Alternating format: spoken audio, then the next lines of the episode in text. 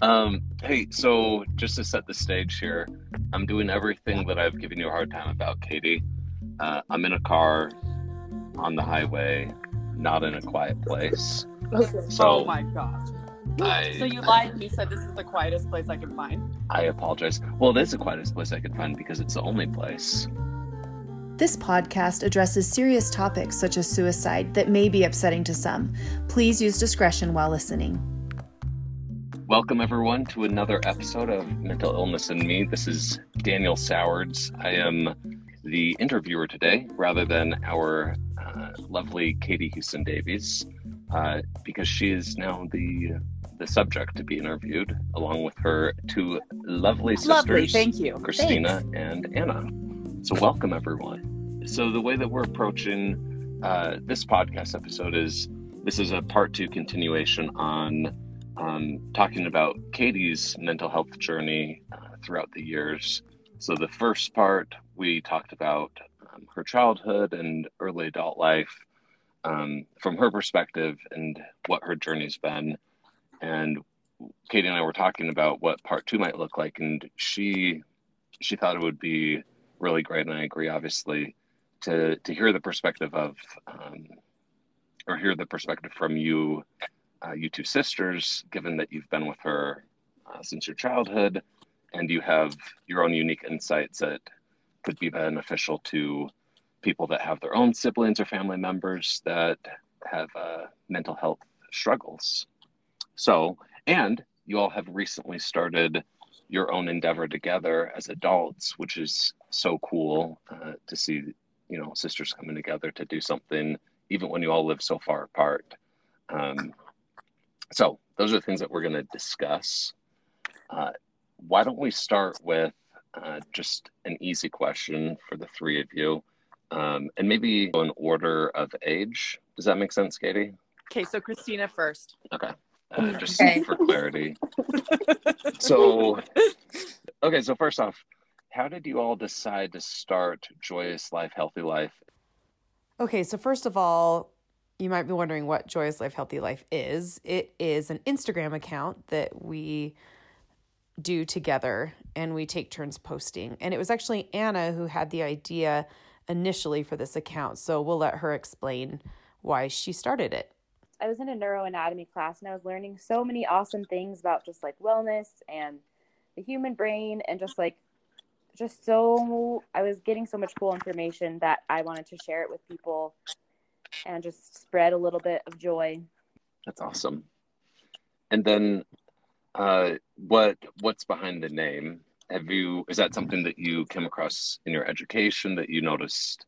I was like, I'm trying to come up with a name for something where I'm just going to like share cool information about the human body and like wellness in general. And she was like, oh, what about something like that has to do with joy and, and life and health. And then we came up with Joyous Life, Healthy Life. Yeah. And we, uh, Christina and Anna and I have always talked about wanting to go into business together. And this isn't a business, um, but we have always talked about, dreamed about maybe opening a a dance studio that also had voice lessons and, you know, using each of our talents and bringing them together and having, you know, um, each one of us have a different role in that business. So this was just kind of a way for us to start doing a project together, like we had always talked about before. And so Anna, I think, Anna, I don't remember if this is what happened, but did you become kind of overwhelmed with keeping up with it? Because I feel like you invited us to be part of it, or did you just come up with that idea for us to join? I, I don't know how that happened. Um, I think that I followed you guys with my new account and you guys asked me, you were like, what is this new account? And I was just like, oh, I'm sharing things about wellness. And then you guys were like, oh, can we join? I was like, yeah, totally. Oh, we, we invited ourselves? I, I mean, think it was me. I wow, think I so said, let's do this together. Way in. Yeah, and I, was I, like, sure. I think it was because it sounds like something I would do. Yeah, I think that, that rings a bell. We actually have talked about a lot of different ideas with it. So uh, one thing we didn't mention is that the whole concept is that we want to focus on health from a whole perspective, not just physical health, but mental health as well, emotional health. And so we like to focus on fitness, on nutrition, and also on mental health. And each of us kind of has an interest in a different area. I I obviously focus a lot on the mental health side of things. And um, Christina, I'll let you talk about what you like to focus on. Um, so when we first started, Katie and Anna weren't married yet. And uh, so I was the only one with kids and I was the only married one. And so I kind of had the the perspective of like healthy family life and, you know, parenting and things like that. And then also just um, my, my interest in fitness and teaching fitness and things like that. And so it was like Anna's O T experience and her college experience. And then Katie as like an educator and in her mental health journey. And then me as a parent and kind of like just putting those different perspectives together was where we first started out. Now, I would never plug anything on a separate podcast, but if I were to plug something, I could just say that you can go and follow this account and uh, yes. see the journey and the great photography yeah. that sometimes pops up on, on there. yeah. Jeez, that was smooth.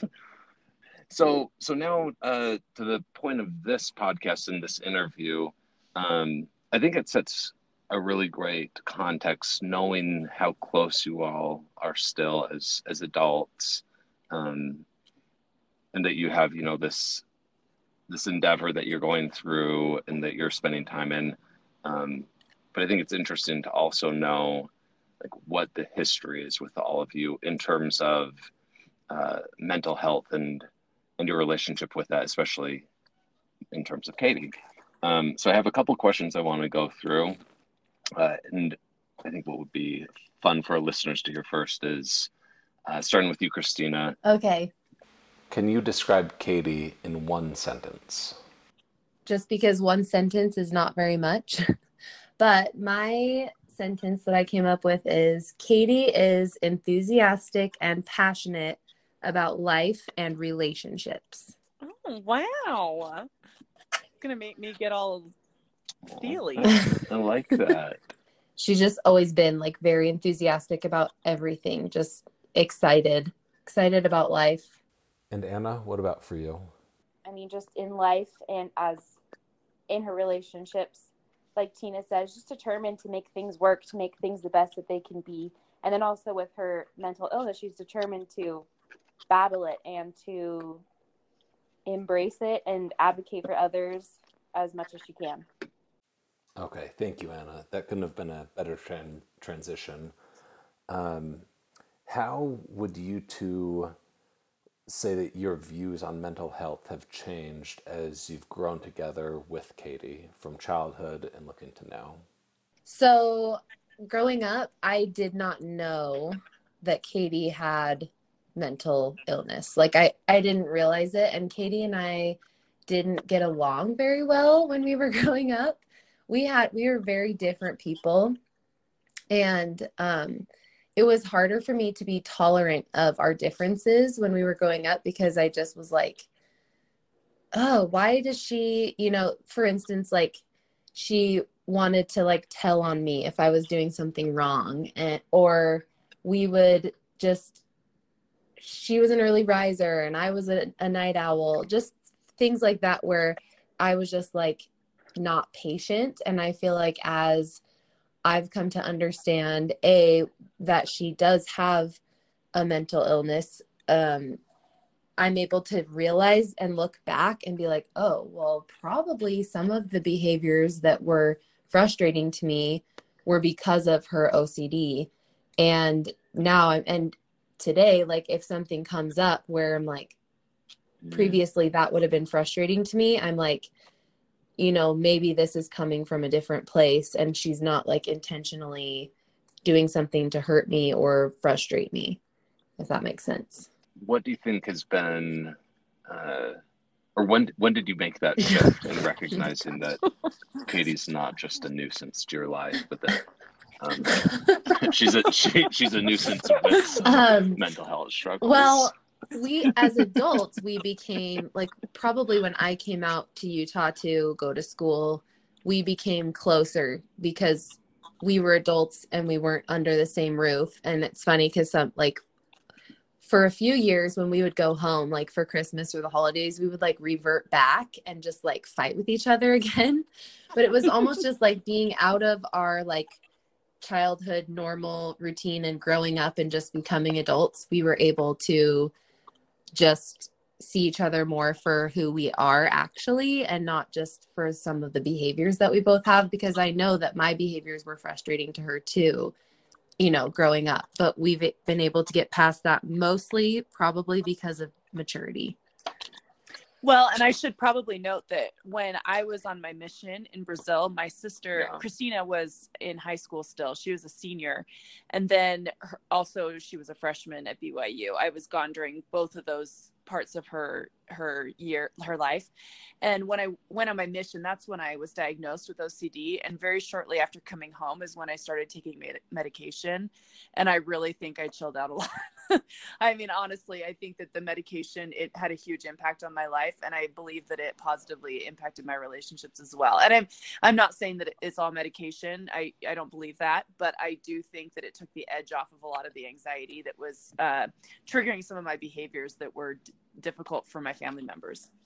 Well, and medication probably also gave you enough mental clarity and space and time to maybe right. be able to process things a little bit more clearly, and then and then figure out better coping right, mechanisms right. that maybe wouldn't require the same medication or as much, right?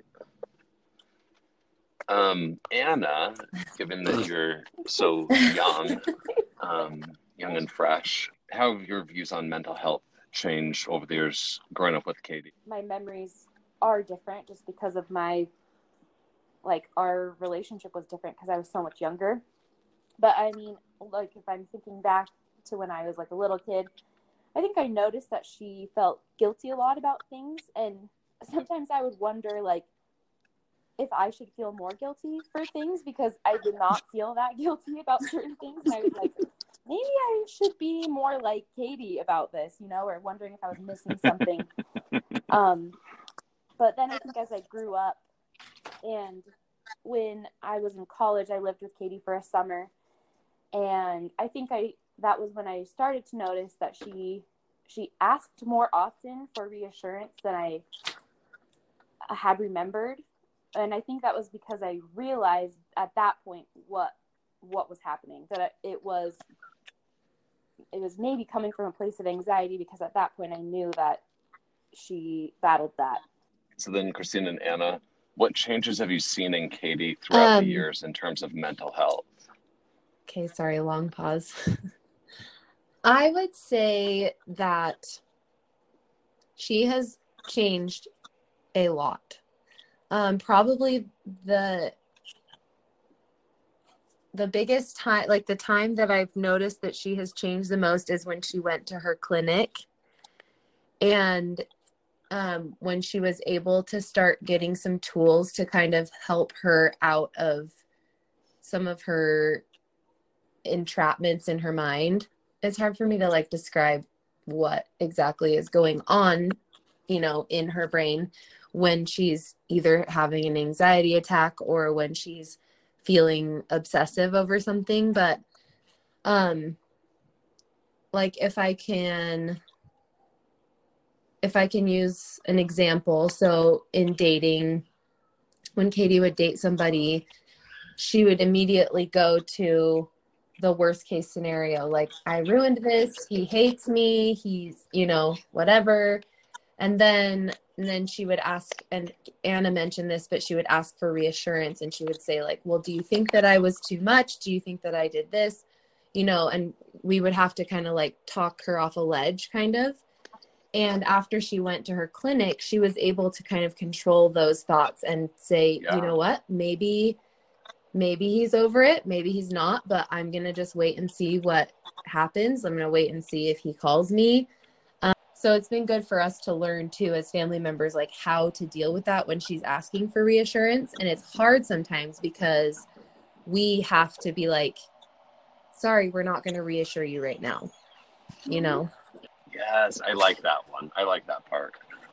Uh, no, but uh, I laughed earlier and I realized that I'm, that's probably an insensitivity on my part. But when you were describing uh, Katie's dating um, and what you heard, her insecurities that she was bringing up, I remember just feeling, because I, I got some of those calls too, um, and I was just so confused for the longest time, because the Katie that I know is competent, she's able, she's fun, she's energized, like, she's so just good in terms of just life. And uh, so Anna, how have you seen, or what changes have you seen in Katie throughout the years in terms of her mental health? Um, well, I think that it started out with her just recognizing the ways in which O C D and anxiety was affecting her life and helping us recognize that. And then I, I really think that she began to to fight for openness, like to talk about it openly, even when she got pushback from it. And I was really impressed with her. She's just continuing forward with saying, like, no, this is something that needs to be talked about. Like, people need to know, people need to understand. And I one hundred percent think she was right. And I think it's made such a difference in so many people's lives that she's been open about it. And especially for us, that she's been open about it, because the more we know about it, the more that we can actually help her in the ways that she needs to be helped and to support her, you know, as family members should.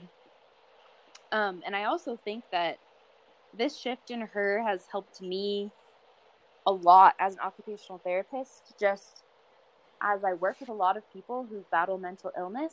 I have a new appreciation and an understanding for it that I think a lot of people don't, who don't live with someone who has mental illness. And although I'll probably mm-hmm. never fully understand it, because, you know, you can't fully understand it unless you have the exact same struggle, but I, it has deepened my understanding and empathy for people who struggle with that. Ah, that's so well said. And I'm so glad that you mentioned the advocacy element. Um, Katie, how has your mental health impacted your relationship with your sisters, or has it at all? Oh, it definitely has. And Christina touched on it a little bit. Um, first of all, it's very strange to have people talking about you while you're sitting there. It's a very interesting experience, but it's also very eye-opening to me, because I think a lot of times I didn't, you know, when you, sometimes you don't realize the way that you're acting, right? You don't, you don't have an understanding of it. But um, Christina mentioned that we had a hard time getting along growing up. And I would say a lot of that had to do with uh, my mental illness. Um, I was trying to explain this to my husband today as I was kind of preparing for this podcast, but I, I was so obsessed with honesty, and I was so obsessed with trying to do everything right according to what I thought right was, that anytime anybody didn't live up to the standard that I thought that I had to live up to, I was really judgmental and critical of them. And I remember that when Christina was in junior high, I like to call it World War Three, because she wanted to have a two-piece bathing suit, and um, my parents didn't want oh her to my. have one. She wanted to have a bikini, and my parents didn't want her to have one. And I just could not figure out, like, in my head, I was like, she is just a little hooch, you know? And it was so funny, because my parents, they compromised with her, and they let her get a tankini, but you could still see some of her stomach. And I was like, I cannot believe that my own parents have stooped so low as to let her get a two-piece bathing suit, because for me, I would have never dreamed of doing that, because I would have been so afraid that I would have disappointed God, and that I would be sinning if I did something like that. So to mm-hmm. see her doing it, it almost made me angry, because she could do it with such a light heart and not feel the same kind of guilt and agony I did. And yet we still, you know, I, I used to be, I, this is kind of like a, a personal detail, I guess, but I used to agonize because I spent a lot of years single um, after my sister got married. She got married ten years ago, and I just got married this year.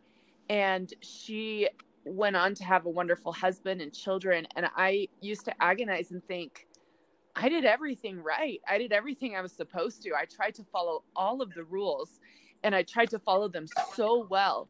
And she's living the life that I always wished that I could have had. And I finally, it was a sobering moment for me to realize that my way of doing things wasn't the way to get happiness. That wasn't the way to get happiness, to be extreme and to be critical of other people. And by her living her life true to herself while still maintaining good values, she found happiness. And it, and it was so interesting to me. And it, it definitely was humbling and sobering, I would say.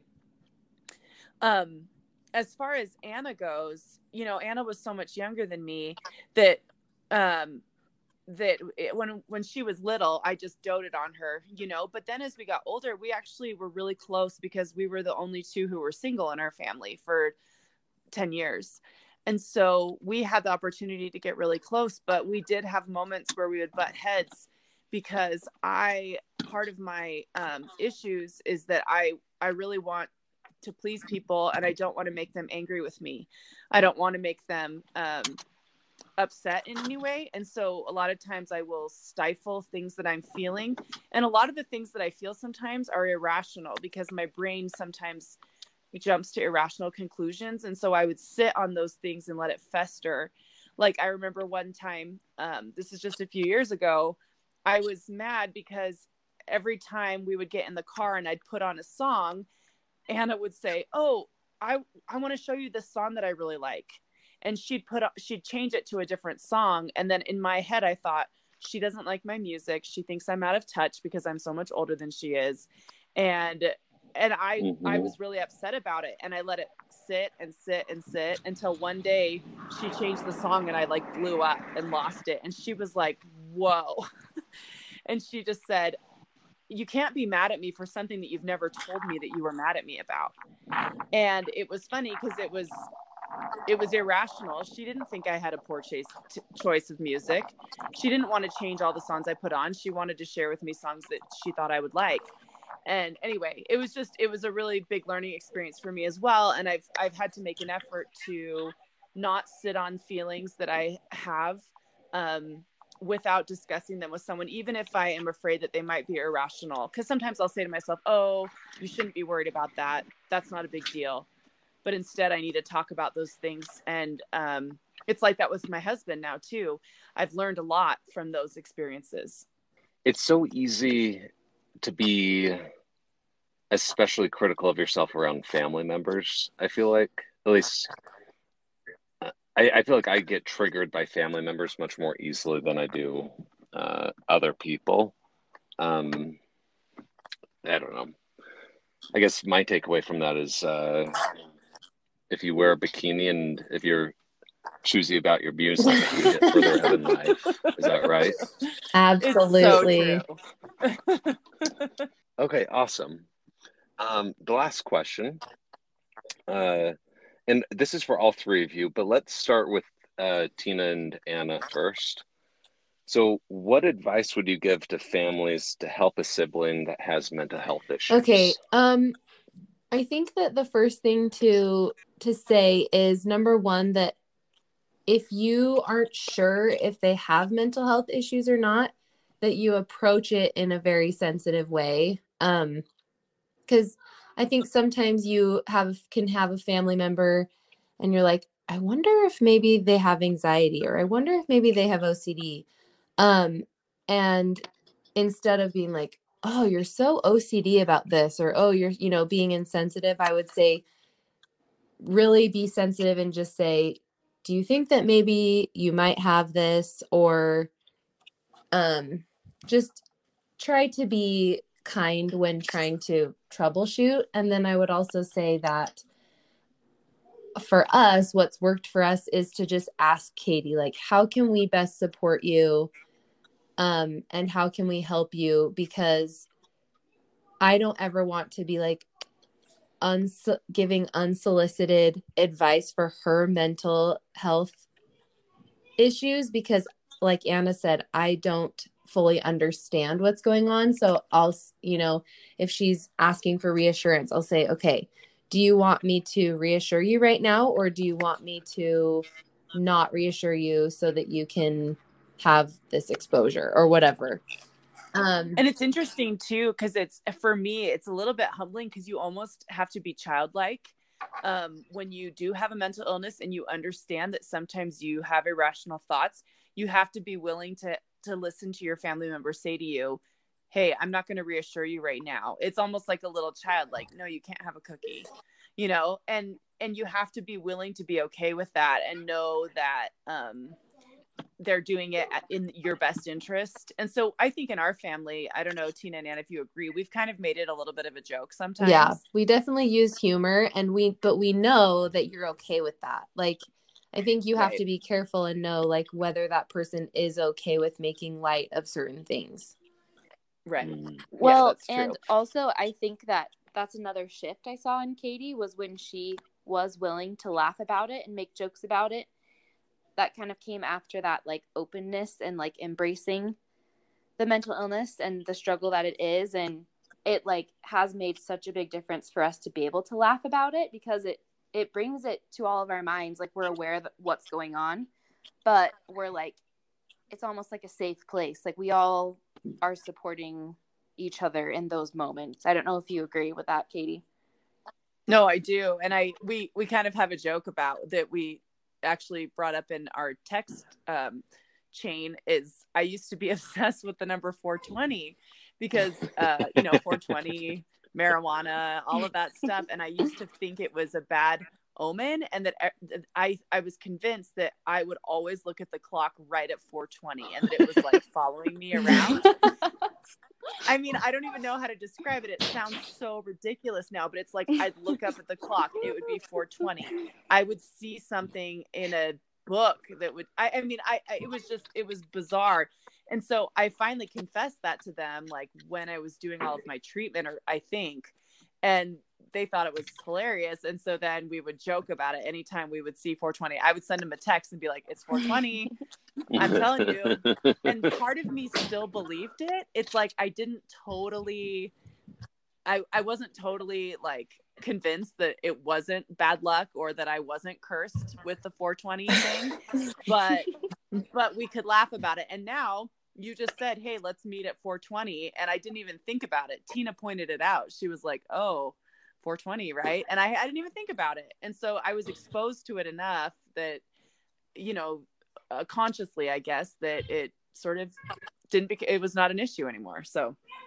Wow. That's awesome. O C D is weird, man. I'm not kidding. So um, just rub it in their face as much as you can until honestly, you force them to get over it. I was just thinking, I'm going to set a daily alarm to text her right at four twenty. Bring it back, Daniel. Yes. um, okay, awesome. Anna, anything, uh, any other advice? I know you already said the the importance of of communicating and having humor with it. Anything else to, to help siblings? Yeah, I think I would just reiterate that you will never one hundred percent understand what they're going through unless you have that same particular struggle.